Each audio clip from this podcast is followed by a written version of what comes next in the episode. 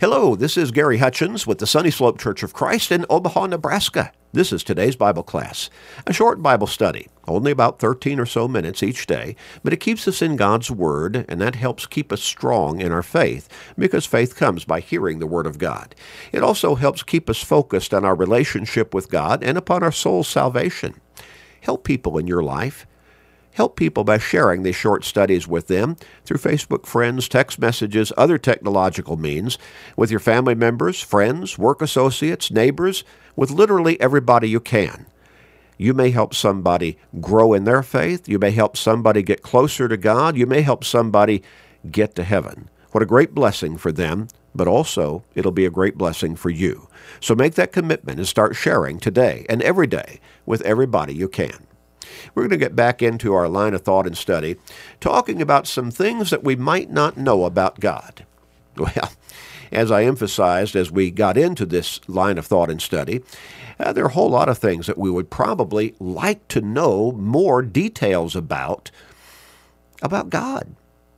But the Bible gives us what we need to know. And it's difficult for us to relate on a physical level because we're living physical lives to the spiritual being of God. Now, we have that spiritual essence or being within our physical bodies called a soul. But we, are, we relate to the physical life that we live. And God is spirit. God is spirit, as Jesus brought out in John chapter 4. And Paul also brought that out in 2 Corinthians chapter 3 and verse 17 we will not be with God in this physical form in eternity in heaven, but we will be changed. In 1 Corinthians 15, verses 42 through 44, Paul goes into some great length and detail talking about how when the Lord comes again, those of us who are still alive physically in this world will be changed. That is, the saved will be changed. We will be given a new body this corruptible, that is, this physical body that when we die, it decays, goes back to the earth, it'll put on incorruption. This mortal will put on immortality. And so we read verses 50 through 54 in 1 Corinthians chapter 15. You know, we can will not be there in physical form in heaven with God. We will become we will be given a spiritual body and we will be able to be with him in that spiritual realm. Well, but there are some things that we might wonder about that maybe we don't really give much thought to. We may think that, that God is kind of uh, that untouchable somewhere up there in heaven, that he does not experience the emotions that we experience. But he does experience emotions. He does care. He's not untouchable we can touch him. He, he is touched by our needs, our faith, our care about living before him in faithfulness. Does God ever hurt? Oh, yes. We talked about how God hurts. We looked at a number of scripture texts that talk about that. Genesis chapter 6 and verse 6, when he looked upon mankind in the days of Noah, he was grieved in his heart in Jeremiah chapter 8 and verse 21 when he was observing the unfaithfulness of the people of Israel, whom he had raised up to be his special people in Old Testament times, through whose bloodline he would send the Savior into the world. It says, For the hurt of the daughter of my people, I am hurt. And then we read where John chapter 11 and verse 35 at the death of Lazarus, Jesus wept. He wept, but he also wept for his enemies. Luke chapter 19 and verse 41 in the Garden of Gethsemane on the night of his betrayal, the night before he would be put on the cross. He was in agony praying to the Father. And it were it was as great great drops of blood oozing from the pores of his skin. He was in such agony in, ver- in Hebrews chapter 5 in verse 7. Speaking of Jesus, who in the days of his flesh, when he had offered up prayers and supplications with vehement cries and tears, Oh, he was praying to God and with vehement cries and in tears. And verse 8 says, he, though he was a son, yet he learned obedience through the things which he suffered. Yes, God hurts. God hurts. We were looking last time at the fact that there are times when God gets angry. God is angry with the wicked every day, the psalmist wrote in Psalm 7 and verse 11. In Psalm 78, verses 21 and 22, therefore the Lord heard this and was furious. So a fire was kindled against Jacob, and anger also came up against Israel, in other words, the Israelite people, because they did not believe in God and did not trust in his salvation. God gets angry with man's sin, as we read in Numbers chapter 32, verses 10 through 15. In fact, let's turn over there. I'm not sure that we actually read that text of Scripture, and I wanted to cover that. Numbers chapter 32, verses 10 through 15. So the Lord's anger was aroused on that day, and he swore an oath, saying, Surely none of the men who came up from Egypt from twenty years old and above shall see the land which I swore to Abraham, Isaac, and Jacob, because they have not wholly followed me. What was the occasion? God had sent Moses to lead the Israelites out of bondage, out of the suffering that they had endured in Egypt as slaves. He did that mightily. And he led them to the land that he promised to them through their forefathers, going all the way back to Abraham, over 400 years before. And yet, when they got to that land, their faith waned, and they thought, we can't do it. We can't, we can't go in and possess this land. The people there are mighty, the cities are large, they're fortified, and we've even seen giants in that land. And because of that weakness in their faith, the Lord's anger was aroused. And he said, these adult generations from 20 years old and above, they're not going to enter, they're not going to enter into this land. I'm going to turn them back into the wilderness. They're going to wander around, I call it piddling, for a period of 40 years until they die off. And then their children I will raise up, and I will lead them into this promised land. The only exceptions of those, of those adult generations were Caleb and, and Joshua, who said, We can do this with God's blessing and with His might. We can take this land, we can possess it. Verse 13 So the Lord's anger was aroused against Israel, and he made them wander in the wilderness forty years until all the generation that had done evil in the sight of the Lord was gone.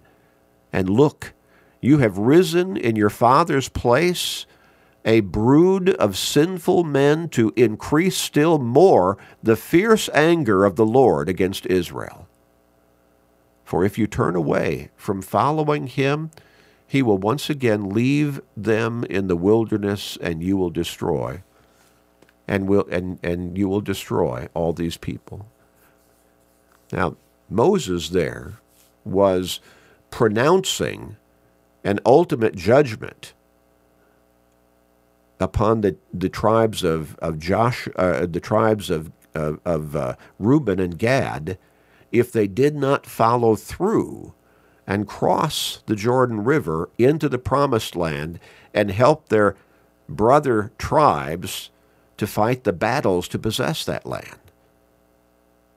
Moses said, if you, if you don't stay faithful in this responsibility, then God's anger will be aroused against you and you will be punished.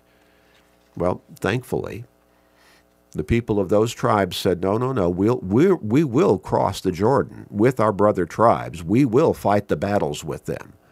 Just let us keep our possession, our land possession on this side of the Jordan. And they did. They followed through. Does God get angry?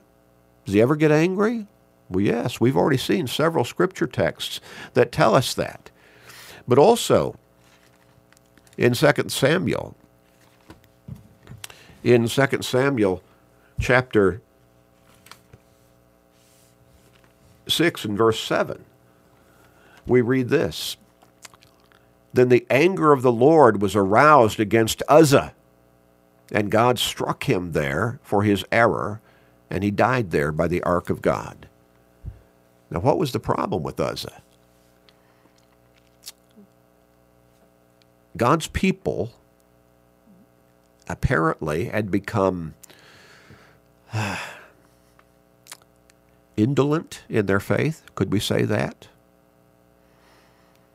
Maybe a lack of dedication in that they had not stayed true to the, to, to the Old Testament scriptures that had been written for them up to that point.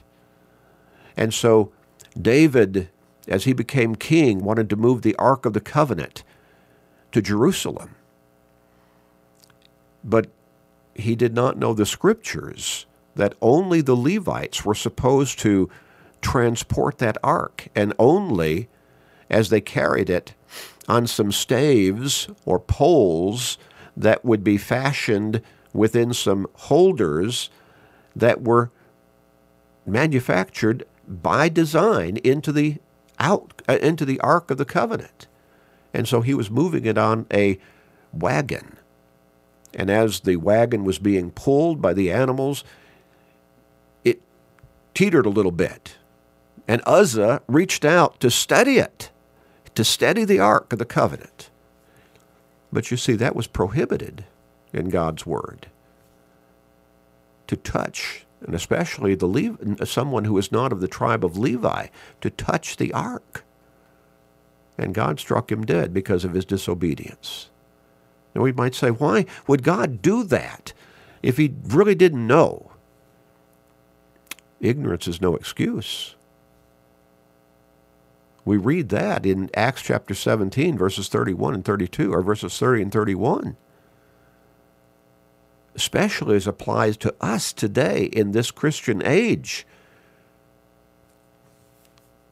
God holds us responsible for knowing His Word sufficient to be able to live faithfully and obediently before Him.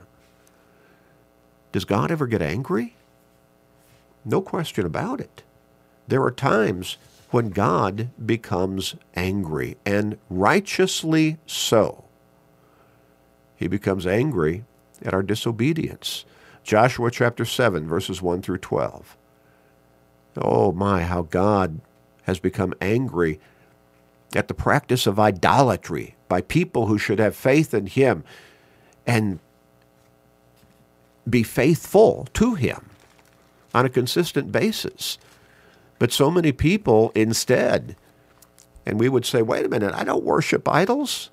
You know, there are many Christians today, at least people who call themselves Christians, who kneel down and pray through statues and images all the time.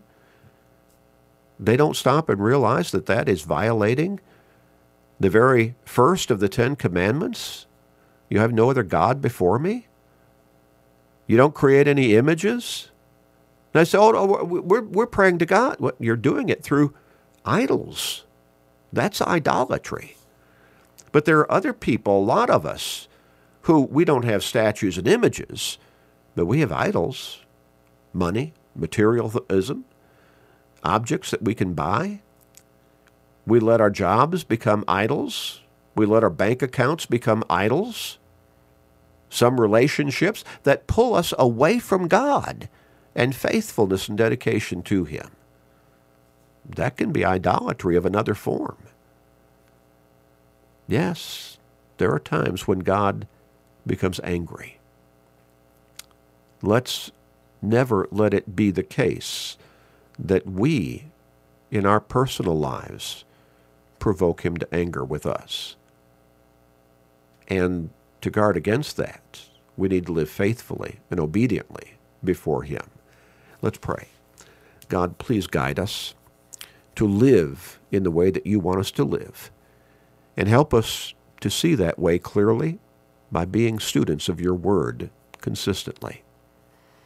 Help people see that you love us, but you expect our love for you, and not just in word, but in deed, in action, in lifestyle, in commitment. Please forgive us, gracious Father. We pray in Jesus' name. Amen.